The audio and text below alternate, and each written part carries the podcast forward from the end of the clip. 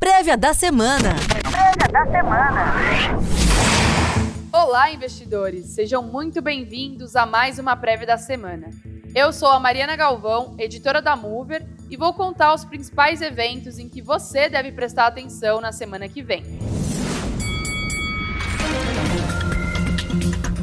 A próxima semana terá como destaque a reunião do Banco Central Europeu.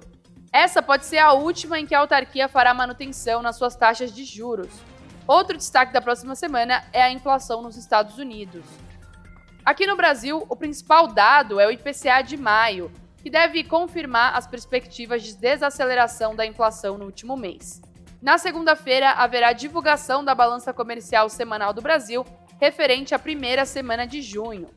Na terça-feira, sai a balança comercial dos Estados Unidos, referente a abril, e os PMIs de serviços e composto do Reino Unido. No Brasil, a Anfávia divulga a produção de veículos de maio. E à noite, o Japão divulga o PIB do primeiro trimestre. Quarta-feira, a zona do euro divulga o PIB do primeiro trimestre e a Alemanha divulga a produção industrial de abril.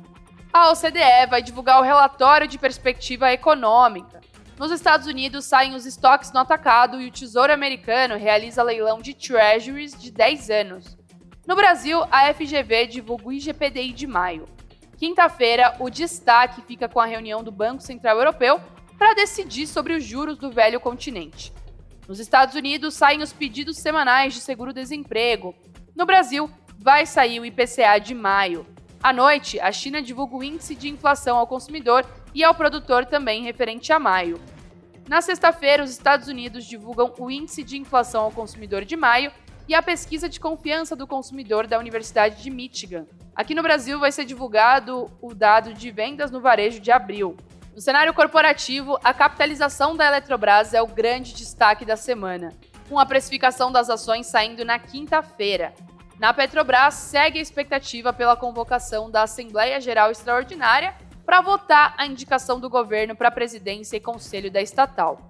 Na Aliança Sonai, os acionistas da companhia se reúnem na quarta-feira para votar a proposta de fusão com a BR Malls, que vai criar a maior empresa de shoppings da América Latina. Entre os destaques da rádio, fique de olho em Otávio Araújo, vice-presidente, diretor financeiro e de relações com investidores da Dodge.